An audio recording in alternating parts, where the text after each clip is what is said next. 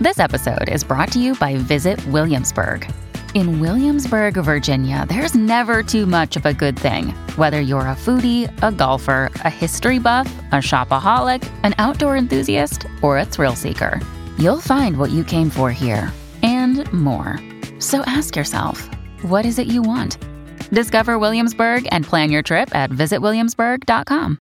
Another day is here, and you're ready for it. What to wear? Check. Breakfast, lunch, and dinner? Check. Planning for what's next and how to save for it? That's where Bank of America can help. For your financial to-dos, Bank of America has experts ready to help get you closer to your goals. Get started at one of our local financial centers or 24-7 in our mobile banking app. Find a location near you at bankofamerica.com slash talk to us. What would you like the power to do? Mobile banking requires downloading the app and is only available for select devices. Message and data rates may apply. Bank of America and a member FDIC. When you need mealtime inspiration, it's worth shopping Kroger, where you'll find over 30,000 mouthwatering choices that excite your inner foodie. And no matter what tasty choice you make, you'll enjoy our everyday low prices, plus extra ways to save, like digital coupons worth over $600 each week. You can also save up to $1 off per gallon at the pump with fuel points. More savings and more inspiring flavors make shopping Kroger worth it every time. Kroger, fresh for everyone. Fuel restrictions apply. Hello, Next Picture Show listeners. Here's a friendly reminder that if you enjoy the Next Picture Show, you'll really enjoy getting more Next Picture Show by subscribing to our Patreon. You can get our weekly newsletter for $3 a month and unlock bonus episodes for $5 a month. Our latest bonus episode covers The Northman, Robert Eggers' bloody Viking revenge saga. But even if you aren't ready to subscribe, you can still follow the Patreon for your Next Picture Show bonus mini recommendations and Feedback Friday posts where we respond to your thoughts and questions. Those posts are open to the public, and we hope you'll engage and ask questions. You can find it all at patreon.com slash next picture show. That's patreon.com slash next picture show. It's very difficult to keep the line between the past and the present. Do You believe that someone out of the past can enter and take possession of a living being? We may be through with the past, but the past is not through with us. Welcome to the Next Picture Show, a movie the week podcast devoted to a classic film and how it shaped our thoughts on a recent release. I'm Keith Phipps here with Genevieve Koski, Scott Tobias, and Tasha Robinson. For our latest pairing, we're looking at two films starring one actor in four roles. Both films reflect on the business of filmmaking and storytelling from different angles. Genevieve, can you tell us about the pairing we'll be exploring in our next two episodes? Sure. This week, we're discussing Adaptation, the second collaboration between writer Charlie Kaufman and Spike Jonze, following being John Malkovich, which we talked about in a previous episode. The film stars Nicolas Cage as Charlie Kaufman, a screenwriter struggling with the seemingly impossible assignment of turning New Yorker writer Susan Orlean's nonfiction book The Orchid Thief into a screenplay. Cage co stars opposite Meryl Streep as Orlean, Chris Cooper as an eccentric Florida orchid hunter, and himself as Donald Kaufman, Charlie's far less tortured and far more comfortable identical twin. Then, next week, we'll bring in The Unbearable Weight of Massive Talent, a new Nicolas Cage film in which he plays a fictionalized version of a real life figure, in this case, Nicolas Cage, a down on his luck movie star haunted by his younger self, who takes a seemingly easy job making a personal visit to a wealthy superfan. So, a podcast about pairings becomes a podcast about films about pairings, at least for the next two episodes. Thanks for joining us. We'll be back after a short break.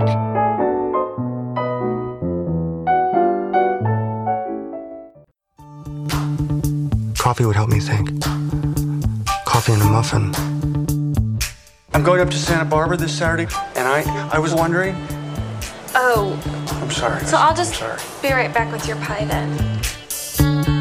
Drum roll, please. I'm gonna be a screenwriter, like you. I'm putting in a chase sequence. So the killer flees on horseback, cops after them on a motorcycle. And it's like a battle between motors and horses, like technology versus horse. Susan, we would really like to option this. You want to make it into a movie? I want to know what it feels like to care about something passionately. John LaRoche is a tall guy, sharply handsome. The book has no story. There's no story. Make one up. Okay, we open with LaRoche. No, we open at the beginning of time. Okay, we open with LaRoche. Crazy white man. We open on Charlie Kaufman. Fat, bald, ugly, paces. I've written myself into my screenplay. That's kind of weird, huh? Charlie Kaufman had a thing for doubles and strikingly different brothers well before he wrote Adaptation.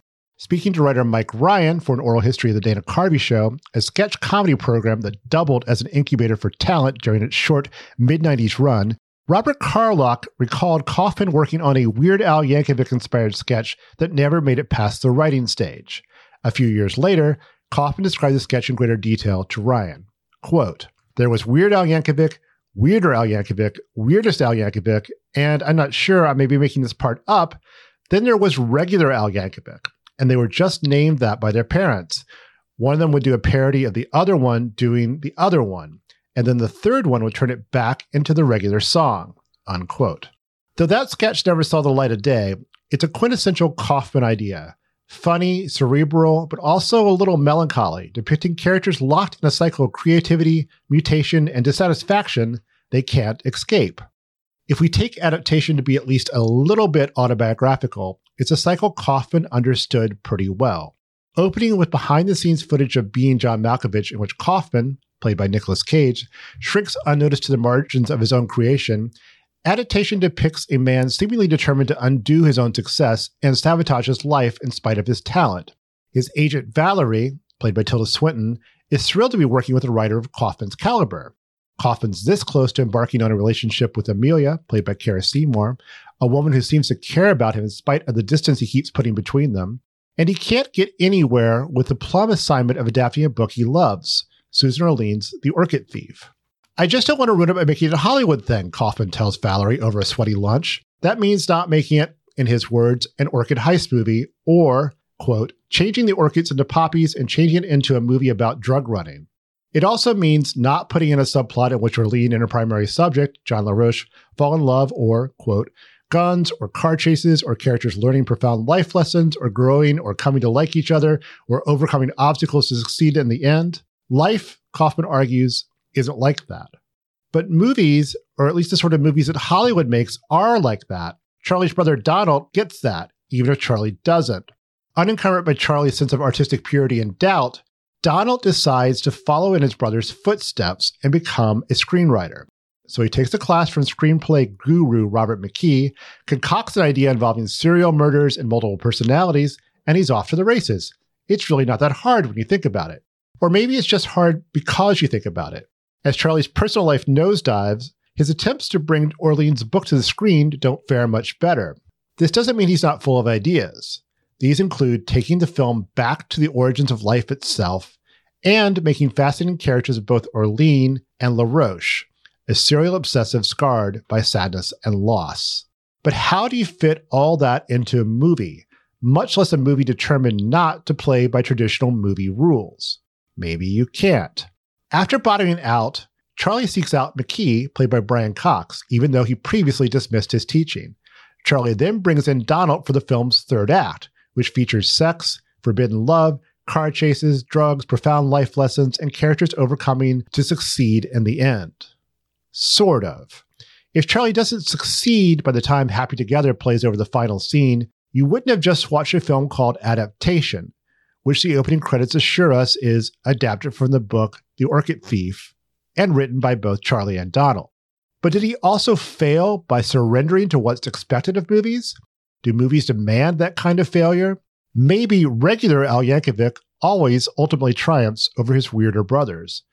But maybe there's something kind of profound and meaningful about what we need from stories inherent in that triumph.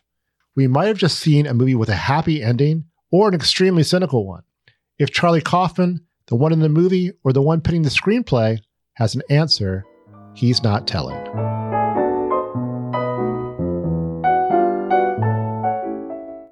Sir, what if a writer is attempting to create a story where nothing much happens, where people don't change, they don't have any epiphanies, they struggle and are frustrated and nothing is resolved? More a reflection of the real world. The real world? Yes, sir. The real fucking world. First of all, you write a screenplay without conflict or crisis, you'll bore your audience to tears. Secondly, nothing happens in the world? Are you out of your fucking mind? People are murdered every day. There's genocide, war, corruption. Every fucking day, somewhere in the world, somebody sacrifices his life to save somebody else. Every fucking day, someone somewhere takes a conscious decision to destroy someone else. People find love, people lose it. For Christ's sake, a child watches a mother beaten to death on the steps of a church. Someone goes hungry. Somebody else betrays his best friend for a woman. If you can't find that stuff in life, then you, my friend, don't know crap about life. And why the fuck are you wasting my two precious hours with your movie? I brought up a bunch of questions in the keynote, including whether or not this movie has a happy ending. So let's start there. Does this movie have a happy ending, guys? wow, what a question. Uh, do you have a brother, uh, Keith, who you maybe hate and wish was dead? well, there is, there is, apart from, all right, so apart from the whole Donald dying and the Kaufman's mother being very, very sad, there is, it ends on a note that Charlie might have a new chance for a fresh start, that he might himself might be adapting to the environment of, of working in Hollywood, that he might be getting his act together in his personal life. He gets the girl he maybe gets the girl. It's it's yeah. it's, un, it's, unclear, but I but, think uh, he super doesn't get the girl, but he gets the courage to try, mm-hmm. and the fact that as a result he doesn't get the girl, I think is actually one of one of many bold moves in a movie made up almost entirely of bold moves. Sure, yeah, but uh, so the ending. What do you think? I mean, I think it's a hopeful ending. Just and it's like right off the bat we have to like get into the meta-ness of the, of this movie because like the fact that the movie is over the movie has been completed is the happy ending you know? Like the, this whole movie is about writing this movie that we are seeing like the fact that, eh, that charlie has succeeded in doing the thing that we watched him struggle to do the whole movie is i guess the happy ending on a meta level. As far as like whether the character of Charlie as he exists in the film is happier than he was. Like, yeah, I, I mean, I, I, guess he is. Does that make us happy? I don't know. I guess it depends if we are supposed to actually like this character and want anything for him, like on a personal level, versus wanting him to like finish writing his movie. I guess the other, the bigger question I'm asking is: Is the end? Are we still in Donald Kaufman territory? Are we still in the realm of uh, you know forced happy endings and obligatory happy endings, uh, or or is this something a little more you know less formulaic from from the Charlie Kaufman side of the screenplay? Oh, I don't think it's less formulaic. I mean, I think it's an extension of the the meta-ness that's going throughout the entire movie. You know, part of the idea here is definitely you want this to be a Hollywood movie. It's it's got to have action, it's got to have drama, it's got to have sex, it's got to have a Deus Ex Machina, which we told you not to use. It's going to have voiceover at the end, uh, and of course, it needs a happy ending. I mean, I think this is an incredibly cynical and bitter happy ending, which is probably as close as Charlie Kaufman is comfortable getting to a, a happy ending. But I, I do think it's also a gag on the, the Hollywood ending. I mean, his happy ending is that his brother basically sacrifices himself more or less for for his life and his safety. And now he no longer has the competition and the mirror that was showing him a lot of his faults and and flaws. He has kind of sold out. He doesn't get the girl and he also gets an indication that if he hadn't been so on the fence if he hadn't been cowardly about speaking up and and talking to her he could have had the girl that he cares about who cares about him I agree that it's a, a story of hope in the end, that there's sort of a sense of, well, there's a light at the end of the tunnel. But I'm not confident that this won't all start up again the next time he gets a, a film assignment, you know? I mean, structurally, it's perfect. It's beautiful. The, the fact that it's a cynical, false, happy ending is absolutely in keeping with the movie's concepts, with the, the meta conceit, with everything it's saying about screenwriting. Like, I love it, but I do think it's also still uh, both very bitter and contrived in a way that's making fun of how contrived Hollywood endings usually are. Yeah, I mean, I think he's found his way out of a spot is maybe the best hope for him here, and that and that he's attempted something as a screenwriter his character has that is not possible, which is to do, adapt the Orchid Thief into a movie. so he's solved the problem of doing that, and but in solving the problem of doing that, you know he's had had to invent a, a lot of these devices, introduce a lot of these things that shouldn't be in a good screenplay, and then he finds his way through with an ending that that kind of demonstrates a certain lack of integrity that he himself would be you know sort of repulsed by so uh but it's still so, somewhat hopeful. I mean I, I don't i wouldn't i kind of reject the idea that Kaufman in general is not is a kind of a downer ending guy because i don't really take i don't really take the ending of being john malkovich or eternal sunshine. I don't take, take those really as downer endings. There's always a certain amount of hope in those endings. And there maybe there's a sliver here as well you know.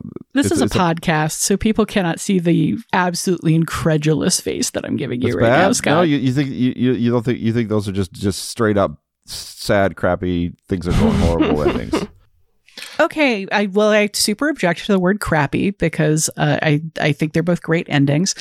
And no, no, they're great endings, but I'm just saying they don't. But but I mean, you would say they're just unalloyed sadness. There's just no, you, you don't feel like there's any kind of because to me, to Eternal Sun, Sunshine especially is giving you a whole lot of you know sort of is ending with a quite positive thought. I think. I think we argued about this extensively when we talked about Eternal Sunshine. And if people no, if people want that, that argument that. relitigated, rather than spend 20 minutes on that here, we can just point them to that podcast. Mm. Being John Malkovich, I mean, it's a happy ending for everybody except John Cusack's character. Sure. But the fact that John Cusack's character ends the movie, we end with him, you know, scrabbling at the inside of this child's brain desperately trying to have any effect whatsoever on the world around him. I think it's a very cruel ending for him, certainly well deserved. Um, and again, certainly very satisfying, but also very, very melancholy and bittersweet as an ending. I'm certainly not saying that there's no hope in either of these endings, but I stand by the original statement, which is, you know, bittersweet and complicated and sad and cynical, maybe as about as close as Charlie Kaufman is capable of coming to a happy ending. Well, and I think maybe uh, we should uh, look at specifically the very last shot of adaptation, which is that uh, drawn out time lapse of the flowers kind of opening and closing while it's it's happy together, right? P- plays Mm-hmm. at, at, at the end, you know, which like I think that that is a, a sincere ending. Like I don't think that is sort of the the trite Hollywood uh, ending that uh, Charlie slash Donald wrote to the, the Orchid Thief. You know, like I think that that is the ending to this movie, and it. I guess it's bittersweet, but it more kind of strikes me as a a glimpse of the movie that Charlie set out to make at the beginning. You, you know, the, the movie that he wanted to make that was about something big. You know, like there's earlier in the movie, uh, we get that sort of him conceiving and then we do see like the sequence of like the entire history of the earth you know uh, leading up to his conception. And so that ending shot kind of felt like a little bit of a callback to that like a an acknowledgement of a like sort of something bigger and universal and, and beautiful but in a simple flower yeah well i mean i almost almost wouldn't say big so much as ineffable, right? Of just like, Mhm. what, how do you make a movie about a flower? You know, I mean, I, it, what do you do to kind of capture the essence of that thing, which is just, you know, so incredibly elusive. I mean, the you know the, as elusive as of course the ghost orchid here. I mean, just you know, I, I think that's kind of uh, so. So then you know that sequence uh, at the beginning where where he's going back to the dawn of time.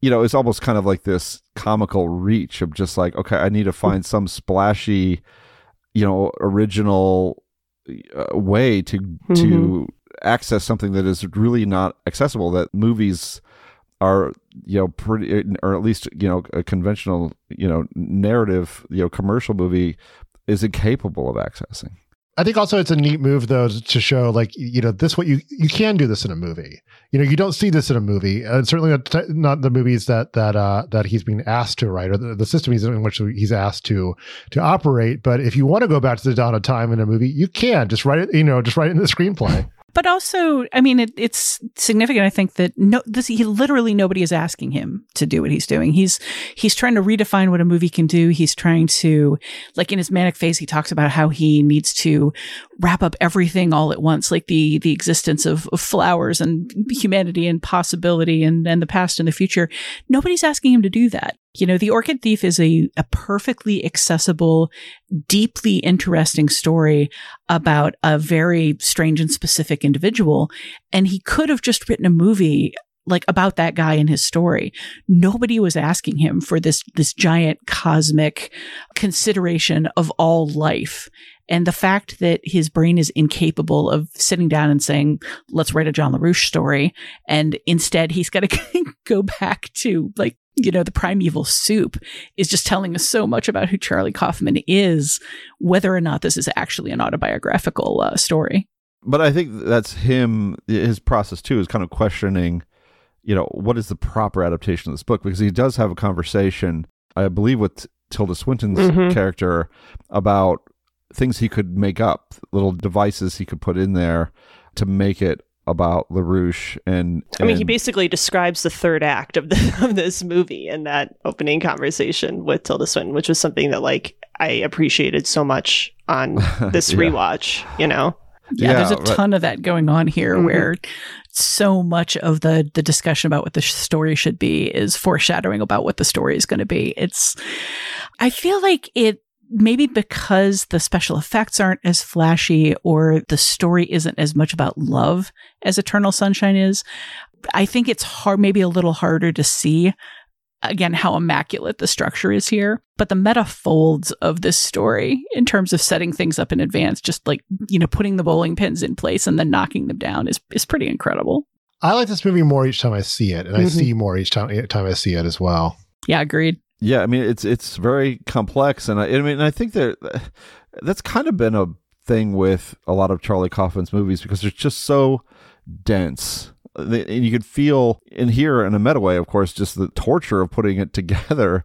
And in feeling that torture, it may it takes some time with the film to kind of access it in a way because because you kind of your head sort of swims through it and it feels very constricted and hard to you know sort out but then you you, know, you watch it multiple times and not not only do, do you get those those do those strands become clear and seem more elegant the the um, emotion at the center of the work starts to you know blossom for lack of a better word as well uh, so you know, let's we we went to the very end. Let's let's go back just a little bit to the end of the climax, in which Donald, after delivering a really, I found a, I'll, I'll tip my hand here. I found a quite touching description of his life in high school and how he didn't care that the girl he loved didn't love him back because that didn't, that was not his, you know, it didn't change how he felt. And into the act of self sacrifice, I found that really quite touching, but it's also exactly, the ending, you know, as we touched on before, that Charlie decided he would never write. A self-sacrifice, people kind of understanding, coming to one, understand one another, and yet it works anyway. I, do you find that uh, to be a contradiction? I mean, no, I don't really find any of the third act to be a contradiction. I think it's it's two it's two things at once, which is like very appropriate for for this story. You know, like this is like really a really trite way to put this, but like the screenplay is a character. Uh, you know, in, in this film more than like any other film like I can I can think of, you know, and you have to like kind of consider it alongside all the other human characters that we are following in this story. So Donald's fate, like yes, I do find it moving because like but on two kind of different seemingly contradictory levels but that that work together because the actual character of Donald that we've spent this movie with, like he, you know, he's goofy, he's naive, but like he is the likable one of the, of the two brothers, like from from the beginning, and he's I think the more enjoyable presence on screen. So just like I think sort of on a gut character level, you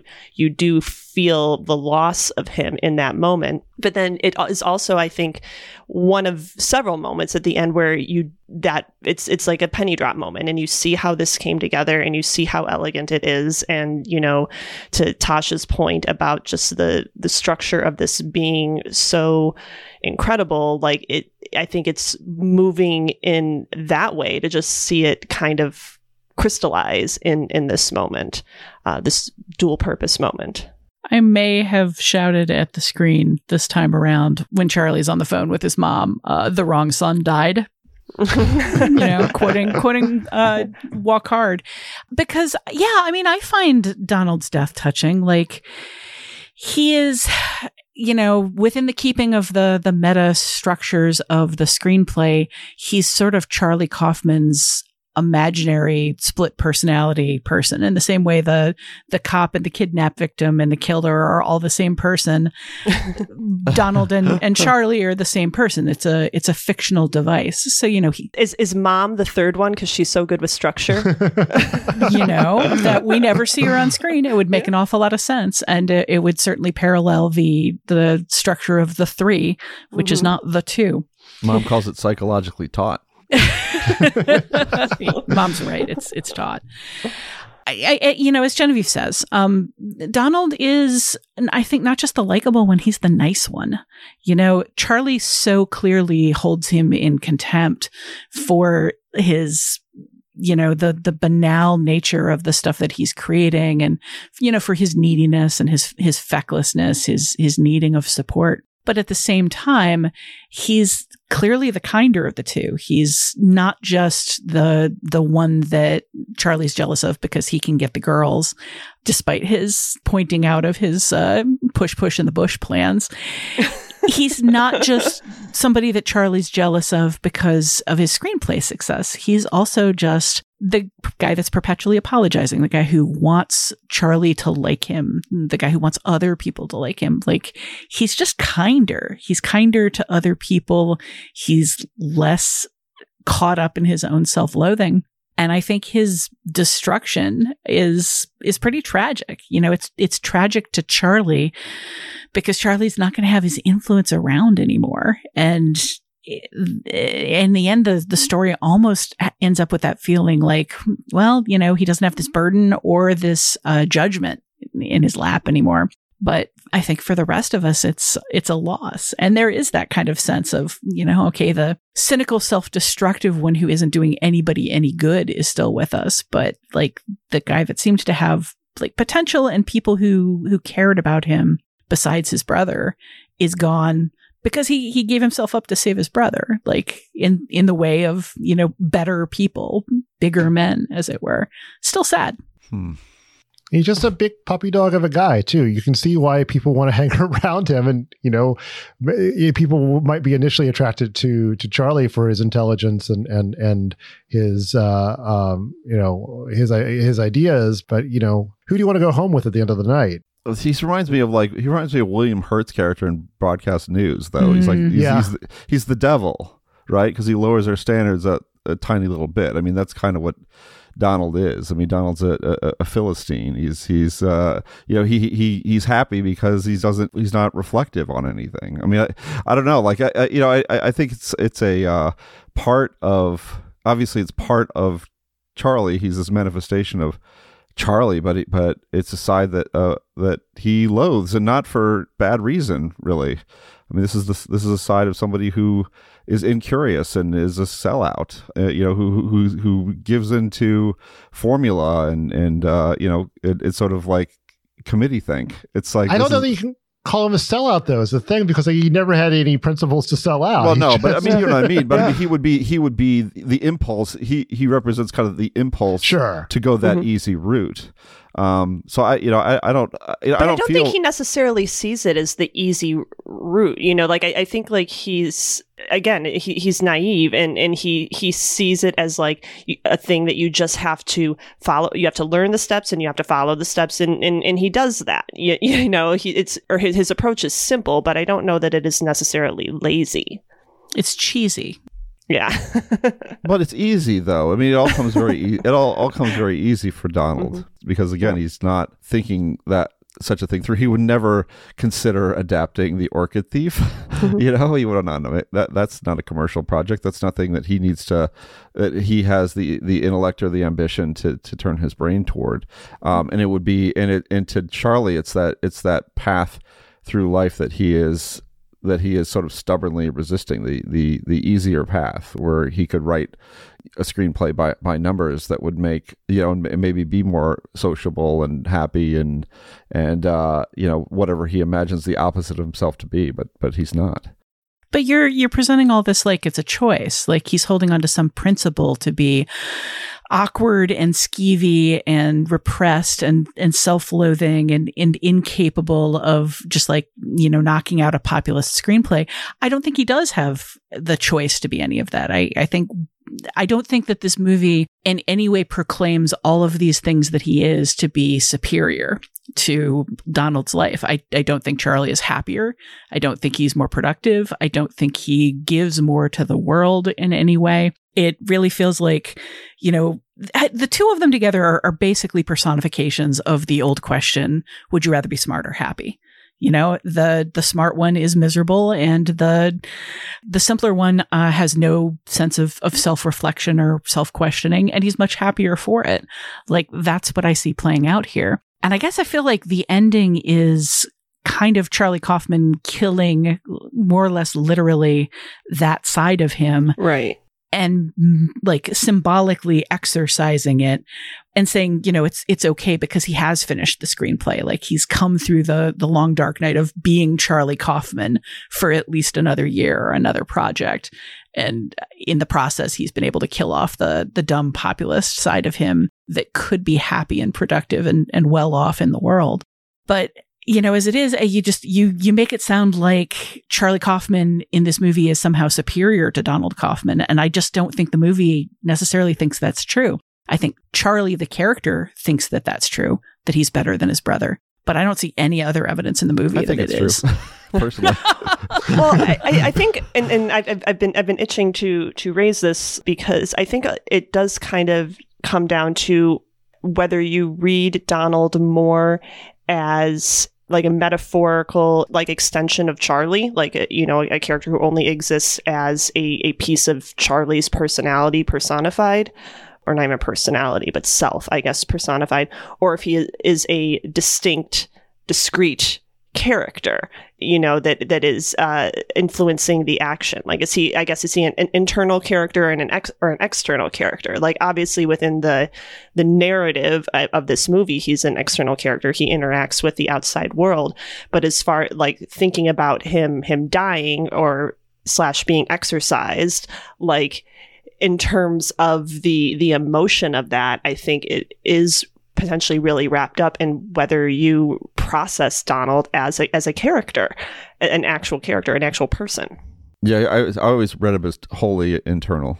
Really, I, we mean with it, but with not within the context of the film, though. You don't. He's not a delusion of, of Charlie's, right? But I he mean, interacts is, with other people. Like he very clearly has a presence, right? But like his purpose as a character, I guess, is like his function as a character is as as a reflection of Charlie. I mean, the world yeah. of the film is the process of writing the screenplay, right? That's the world of the film, and so he exists in, in that. That's an internal. That is an internal realm. That is the we are. This movie is about the internal process of of ad- adaptation, and within that within that process, Donald is this thing that Charlie Kaufman, the screenwriter, has invented uh, as a presence within the the world uh, within the meta world he's created. I mean, it's all very. it's just, it's just I, I, I Kaufman esque. I think is the word that you're looking for. It's really hard to like talk about whatever. so if, if, what you're saying is true, Scott, yes. then okay. why is his name in the credits and why is the film dedicated to him? mm. because Charlie Kaufman wrote the film and that he is can do, ch- and check can and do mate that. from uh, Keith Phipps. Check and, check and mate. I don't know. I think the fact that we can have this conversation is just kind of an indicator of, you know, what a what an active perverse genius this film is. It's fun because to some degree we're trying to read real Charlie Kaufman's mind here in deciding exactly what or who Donald Kaufman is. But at the same time, the movie so expressly puts us inside Charlie Kaufman's mind, which is just a thing that Charlie Kaufman movies do over and over and over. He, I mean, he is basically, I just feel like all his movies are on some level here's what it's like to be me. It's complicated and it sucks. Do do you see any way out of this maze? I all I see is is an ever more complicated maze. And you know, whether it's whether it's done in a, a sort of dream sphere, like I'm thinking of ending things, or an artistic sphere that's also a dream sphere, like Synecdoche, New York, or you know something here that's just kind of like a meta hall of mirrors always just this exasperation with himself and his mental processes and the barriers that he places in his way. And i think the answer is maybe all of these things. I think donald is a manifestation of part of his character. I think he's part of a part of charlie kaufman that charlie kaufman hates I think he's a real actual character within this story. I think he contains multitudes. I don't know that there's a proper answer to which single one of these things is he solely, because I don't think it's that simple. Yeah, I mean, when you say it's part of him that he hates, I don't know though, because I don't feel like that's he has this within him. I feel like this is he, this is the element of his existence that he sees others having that dogs him in some way. I think I think you know I don't think that the Charlie Kaufman of the single most un- uncomfortable scene in the film uh, uh of many, uh, which is in, in the scene in, in, the restaurant with Judy Greer, who's the friendly waitress who where he tries to really take the relationship further by asking her out on a date and, and is made to feel like a freak and and treated as, as a threat. I, I don't know that that person is suppressing like this personality that we see in Donald so much as he is troubled by the possibility that th- these people have an easier time of life than in, in life than he does. Oh, for sure. Yeah. I mean, it, it, there's, I, I do still think that there's the would you rather be smart or happy dichotomy there, but there is definitely also an element of, uh, you know, why do chicks only like assholes? Yeah. Uh, I mean, you know, and it, and it is, it is that, that is a, uh, uh, a way of thinking that is toxic in its, in its own way. But I, I feel like this film kind of interrogates that as well. Yeah, uh, very intelligently, I think. That's the Charlie side of the movie. well, it's all the Charlie side of the movie. That's yeah. that's what makes um, it all so remarkable. So there's a big question we haven't even touched on yet about the film adaptation, but we'll get to that after the break.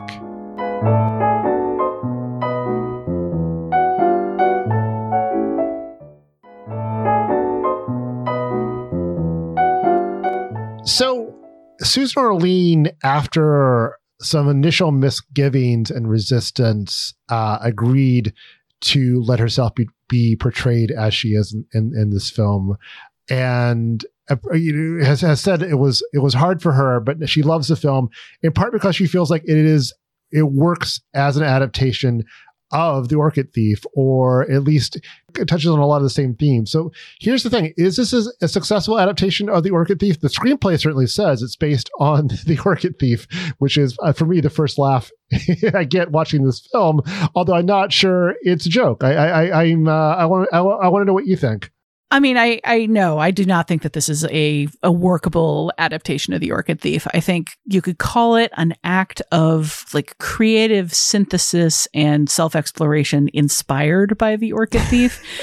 but I mean, as I said, the Orchid Thief is is honestly a very accessible and and fascinating book that really spends a lot of time kind of interrogating the question of who John LaRoche is and what does it mean to have these plants that grow naturally in the wild that are considered so precious that there's like an entire industry around poaching them, you know? It's one thing in a way to have these questions around animals, but like, what is, what does it mean to have somebody steal a flower from uh, the middle of a swamp where nobody will ever see it? I think that the book like explores a lot of those questions in some very interesting ways while also just delving into a particular example of humanity that's like so far off our idea of normal uh, that he's he's just a really interesting person to kind of uh, interrogate and explore and i don't know how much of this movie really feels like it's exploring any of that sort of stuff. I mean, don't get me wrong, like Chris Cooper's version of John LaRoche is really, really interesting, but he's also not the real live version at all, any more than the Susan Orlean here is the the writer, the New Yorker writer uh, that we see. I just I don't think fundamentally it does get at the same ideas in a, a particularly meaningful way. I'm not sorry that this is the film that we have instead of a straight adaptation at all. Uh, but you know, I, I think if somebody actually wanted an adaptation of The Orchid Thief itself, there would still be room to do a completely different movie that actually does say some of the same things that that book does. But Tasha, wouldn't you say? I mean, again, I haven't read read the book, but wouldn't you say that that's still the essential mission of the film is to is to you know, however it's inspired by the Orchid Thief, still get at what the Orchid Thief was doing at its essence, like whatever feelings that it inspired, you know, and you see you hear it talked about in the, in the film about having you know a passion for something, feeling a passion for something about the mysteries and sort of elusiveness of of of this particular you know orchid you know, all of that stuff is is clearly important to the film and important to Kaufman and a part of the movie that we see but it's still kind of a failure? Or maybe is it is, does it get a piece of what the what the uh, you know is it Kaufman telling you what the what the important part of the book is for him I yeah, I think that's exactly it. Uh, and basically, you you articulated it. You beat me to articulating what I was thinking the entire time you were asking this question, which is adapting a book does not just mean finding some ideas within it that speak to you and talking about how your life reflects those values. You know, that is a, a perfectly cromulent way to react to art. And again, to make something new and engaging that is your own piece of art, which I think is what is happening here. But I think to the degree that it touches on some of the ideas of the Orchid Thief, it's much more telling us how those ideas speak to Charlie Kaufman and relate to his own personal and internal issues than it is getting at anything that the book actually says. That being said, we learned a lot about orchids, Jerry. I, I, I leave, you know, I, have read the book. Uh, obviously, there's much more detail in there, but but it's not like the subject of orchids and the meaning of orchids are not central in, in, in, in much of this film. I mean, it is. If I didn't know that it was born of a studio actually buying the rights to the Orchid Thief and attempted to turn it into a movie, apparently at one point Jonathan Demme uh, was working on a version of it. I would have thought that the idea of adapting the Orchid Thief was itself uh, a, a, Charlie Kaufman joke because it, it is, for all the reasons that his character points out in, in, in the film, a kind of impossible book to adapt, as lovely as it is. And as a book, it, it doesn't is not an easy translation without perhaps adding some of the uh, the Hollywood uh, uh, bring you know bringing it into the the Hollywood machinery and and turning it into something that doesn't really resemble the book Orlean wrote. Well, and to sort of cannibalize uh, another one of your, your questions here on, on the script Keith, I, I haven't read The Orchid Thief myself, so I'm kind of going off of, of your reactions here. But, you know, um, as you point out in our script, Keith, like there are multiple meanings of uh, adaptation uh, going on here, including sort of an evolutionary one.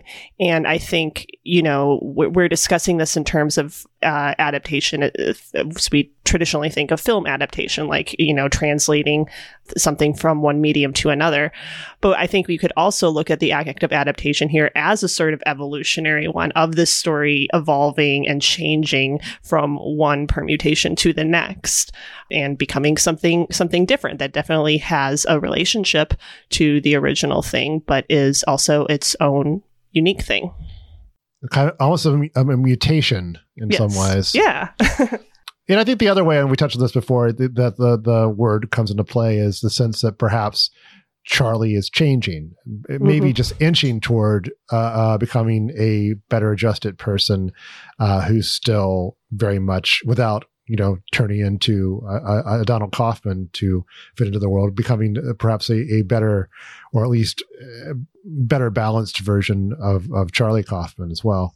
Well, but then of course the question then is who cares? You know, like who cares about like who cares what Charlie Kaufman's do? Like, it, you know, it, I mean, if the responsibility is to you know adapt this book that is meaningful to him and in a way that, that an artist does of interpreting it etc you know the conclusion of the film to to make it about the writer himself the adapter himself and his and the way he comes out of out of the whole process is insanely narcissistic and narrow mm. um, which i don't think which is actually don't think what this film does I no, I think it does. I think it actually super does. And there's another word for what you're describing there, uh, Scott, and that word is masturbatory. What do we see Charlie Kaufman doing throughout this movie over and right, over but and that's all over? self. But that's just self-deprecation. I don't feel like. I don't feel like. I don't feel like. No, like this. no, I think it's thematic. I, I, I, I, I it's agree very with much thematic. It's Yeah. uh, this this Well, whole the film movie. would be worthless if it, the film would be wor- completely worthless if we thought it is thought of it as masturbatory, though. Okay, Yeah, but he thinks of it as, as I, I right, think but that, that's what a I'm saying about it being his self-loathing. That's what it, right, exactly. It's, and that's that right. That's okay, if we can, I mean, if we can get real, real graphic here for a second. oh it de- boy. it Oh, let's do it. We- It we- I depends thought we'd a already whole gotten lot. graphic before. Oh no! I, well, we're we're talking We're not about a talking film about climax. You're gonna with go a lot climax of now. very very graphic, uh, like sexual content, Uh-huh. And that sexual content is is very deliberate and is also part of the the theme. And we we watch Charlie masturbating over and over to ideas that he has of sort of idealized ideas of how he wants to relate to the world, how he wants other people to relate to him. And that is, you know, in and of itself, what this movie is, is kind of this fantasy of him struggling through this very difficult screenplay process and coming out on the other end, not only with a completed movie, but I think a, a pretty triumphant movie in terms of of what he ends up creating in art. When you're you're talking about like if this movie is itself masturbatory, it it's valueless, and I just don't think that's true.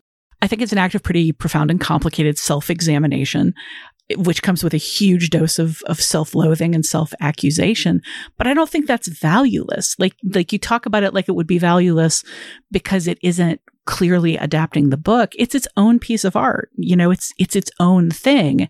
And it has value as that. It has value in the same way the orchid thief has value to this film as bringing up these ideas and emotions that inspired Charlie Kaufman, this movie has value in and of itself for the way it it shows us emotions that we can all relate to. You know, we can all relate to the idea of being stuck on a project, being unhappy with ourselves about something, looking at somebody else who does what we do better than we do and wishing we were them. Like there's no reason that it being an act of aggressive self-examination like reduces its value. No, it's not. But I think, but I think if it were, if it had wholly hijacked the, the Orchid Thief for that purpose, if it had, if it had not really been satisfactory or engaged in the ideas of the book, which I really think it does, or at least what from what I engaged in what I imagine, what I understand the book to be about, you know, then I think it we, we, we you know it, it would be wholly narcissistic and not of not of value. I think it has to be both of those things. It has to be a, about you know it has to be a reflection uh, somehow some some way of, of Kaufman's way of of engaging with with the book in a substantive way of adapting the book before it can also have value as a work about Charlie Kaufman or a work about the artistic process. Eh, I disagree. I think you get inspiration for your art wherever you get inspiration for your art. And, you know, just because you were inspired by a stain shaped in a weird way on a wall doesn't mean you have to respect that stain or, you know, your your movie is valueless. You know, What look kind at of- what kind of at- stain are at- we talking, Yeah, Tasha? so, yeah, I, i'm thinking about- of I'm thinking over and over and over. Like throughout this whole conversation, I've been thinking of the Coen Brothers Barton Fink, which is another movie about the self-destructive act of trying to write a screenplay like to order, trying to let somebody else dictate what your art should be and getting stuck with it. And I keep coming back to that image of you know the wallpaper peeling off the walls. Like But, at- but at least it's not trying to adapt, you know, Faulkner or something. It's it's it's its own. It's you know, it doesn't. It, it's not a real. There's no real book that's being uh, uh, harmed in the making of Barton Fink. Wallace Beery wrestling pitcher. Do we have to draw you a map? Well, there we are seeing the creation of a of another thing in adaptation. Like we are seeing the book being written. Like Susan Orlean is a character in in this movie in this adaptation, and like it sure it's not. The first adaptation, I think, to make the author, uh, you know, a, a part of the story by by any means, but like Meryl Streep is in this movie a lot, you know, like there it's it's doing kind of a, a split timeline thing, um, you know, showing sort of the the writing of this article and, and then book and how she falls in with LaRoche. And like there's a whole secondary arc uh, here that is also kind of centered on losing yourself in, in a creative process, perhaps much more literally in the case of, of the movie uh, Susan. So I think like in terms of, you know, this being you know, masturbatory on, on Kaufman's part. I think, like, you know, we do have to acknowledge that he does make the book and its author a big part of of this story as well. You know, he does not like turn the focus entirely away from the heart of this this story.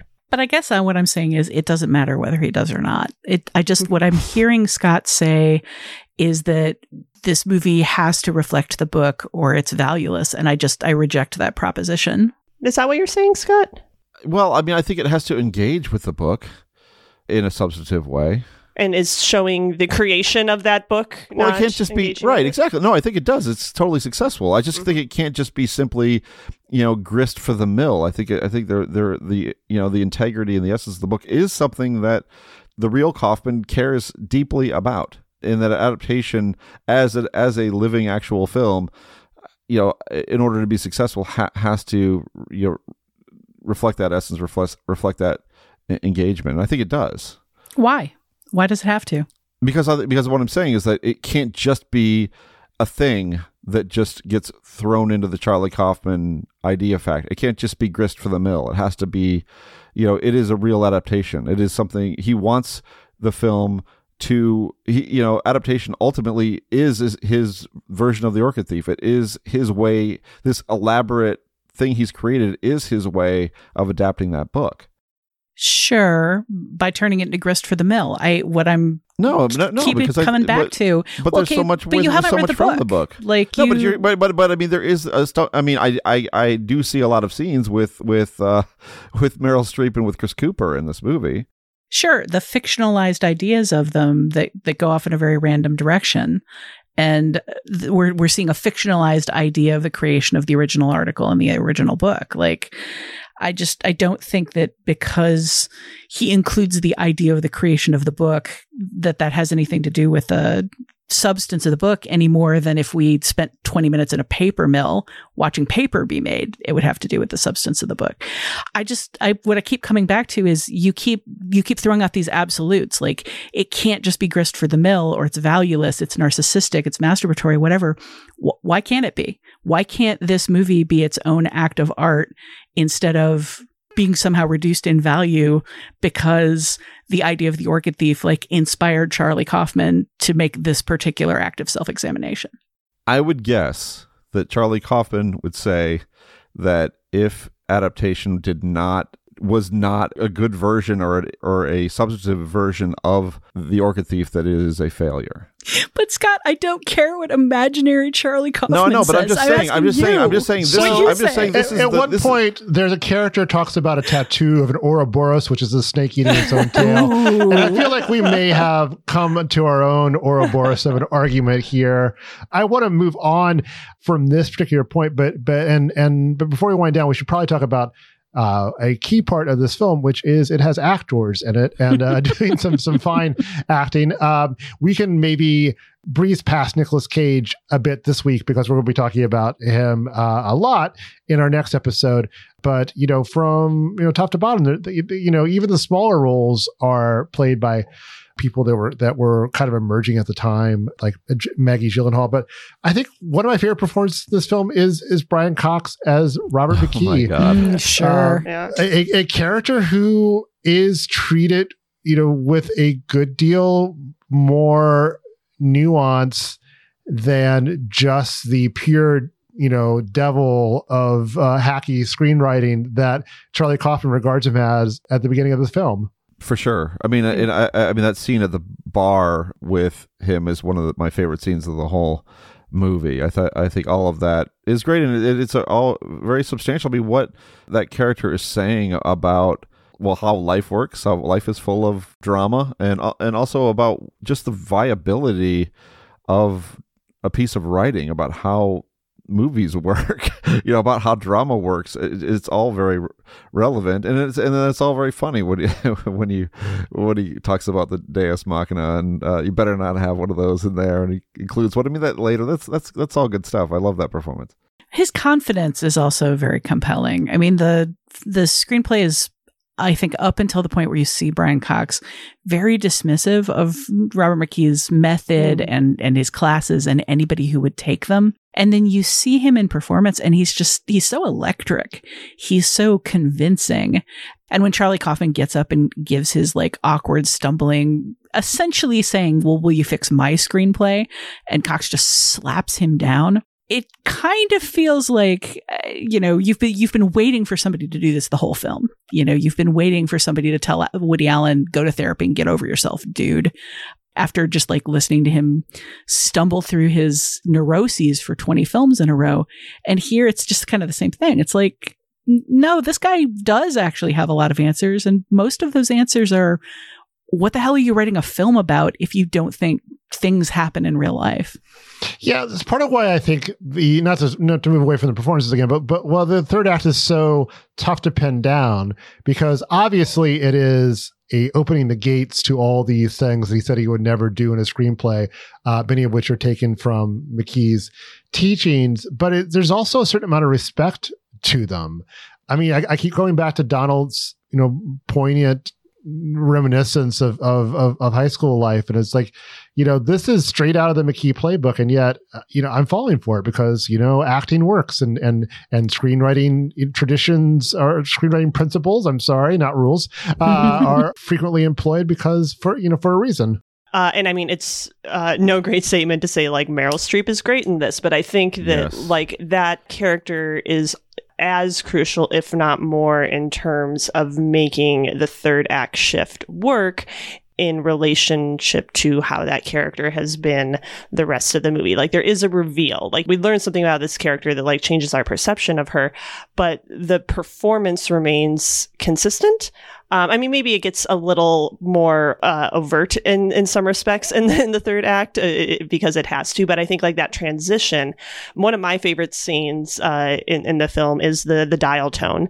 Uh, you know, sort of her, her you know scene. You know, it's it's it's a great drug scene. You know, like like in uh, we're, we're, we'll maybe we'll talk about drug scenes more next week with with the the, the other move movie. But if we don't like being able to channel fascination as an experience is is a, an interesting challenge I think as, as, as an actor. And she really sells it. I, I love the the dial tone thing but just the whole sort of her aura in the hotel room I think is where that shift clicks. You know I don't think it works without that. I think in the same sort of way, Chris Cooper's performance here, like I, I always love to see Chris Cooper in a movie, in a role. He is just so multifaceted and talented.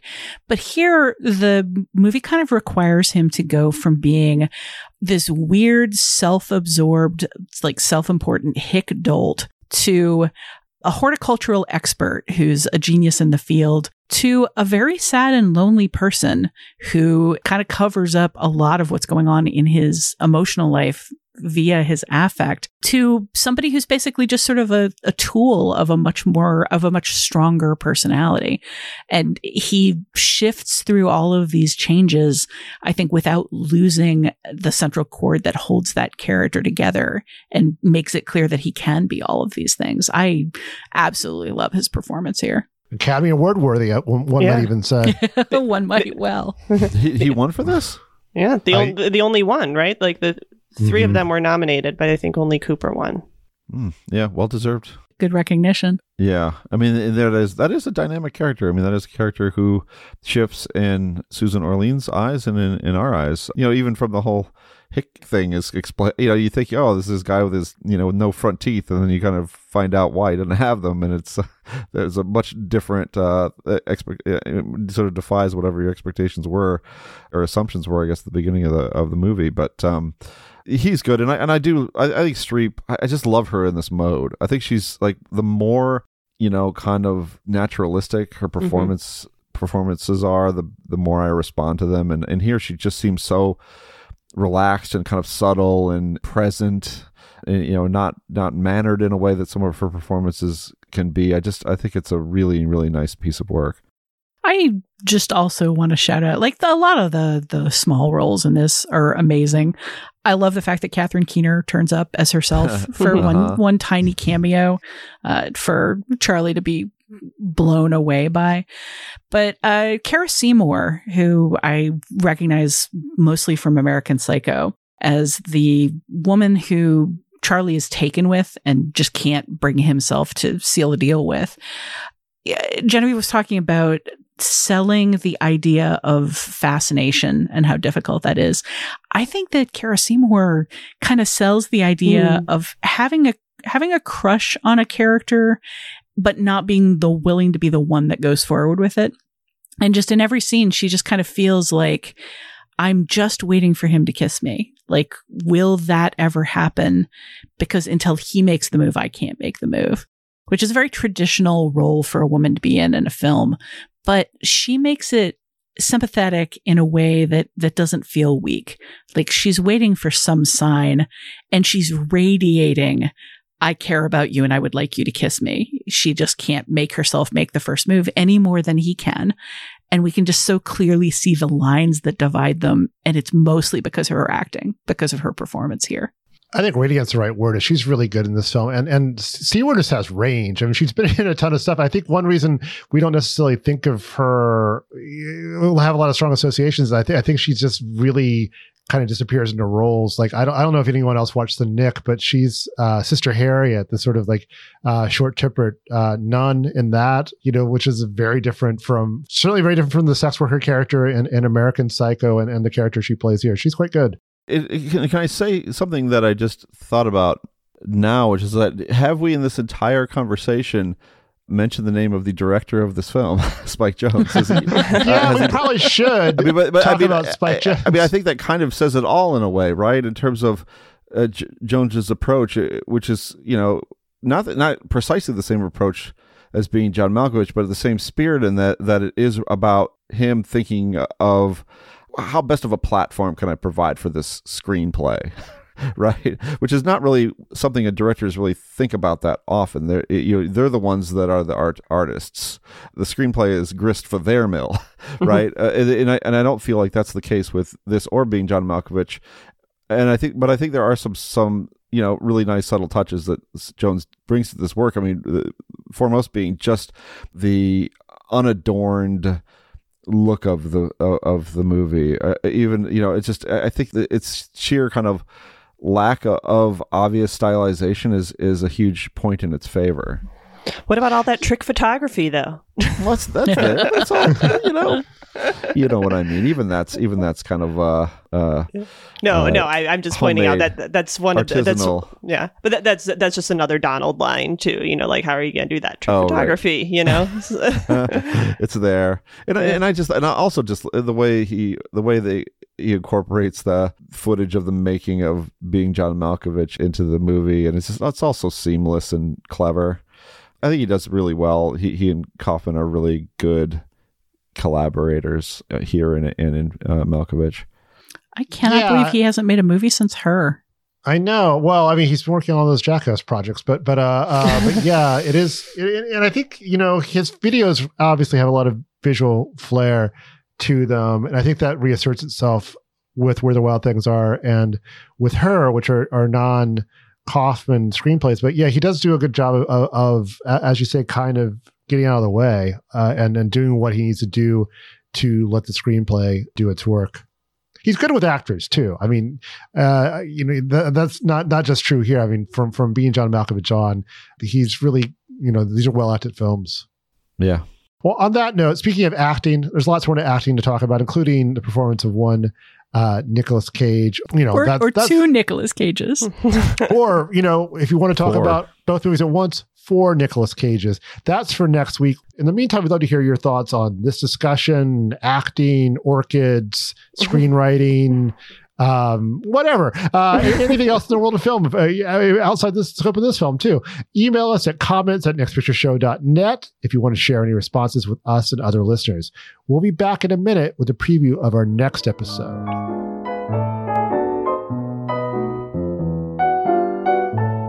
And that's it for this episode of the Next Picture Show. In our next episode, we'll compare adaptation to The Unbearable Weight of Massive Talent, a film directed by Tom Gormican and written by Gormican and Kevin Etten. Shades of Adaptation, The Unbearable Weight of Massive Talent features a frequently unflattering turn from star Nicolas Cage, only this time he's playing himself. Look for that episode next Tuesday on your podcatcher of choice. For ad-free versions of the podcast and extra content, including the letters from other listeners, find us on Patreon at patreon.com slash nextpictureshow. We're eager to answer your feedback on Feedback Friday. You can find us at nextpictureshow.net and on Twitter at, at nextpicturepod if you want to keep track of when new episodes drop. Until next week, let's fade out. Cue some dramatic music. Then we'll fade in next week for another cage-centric Hall of Mirrors.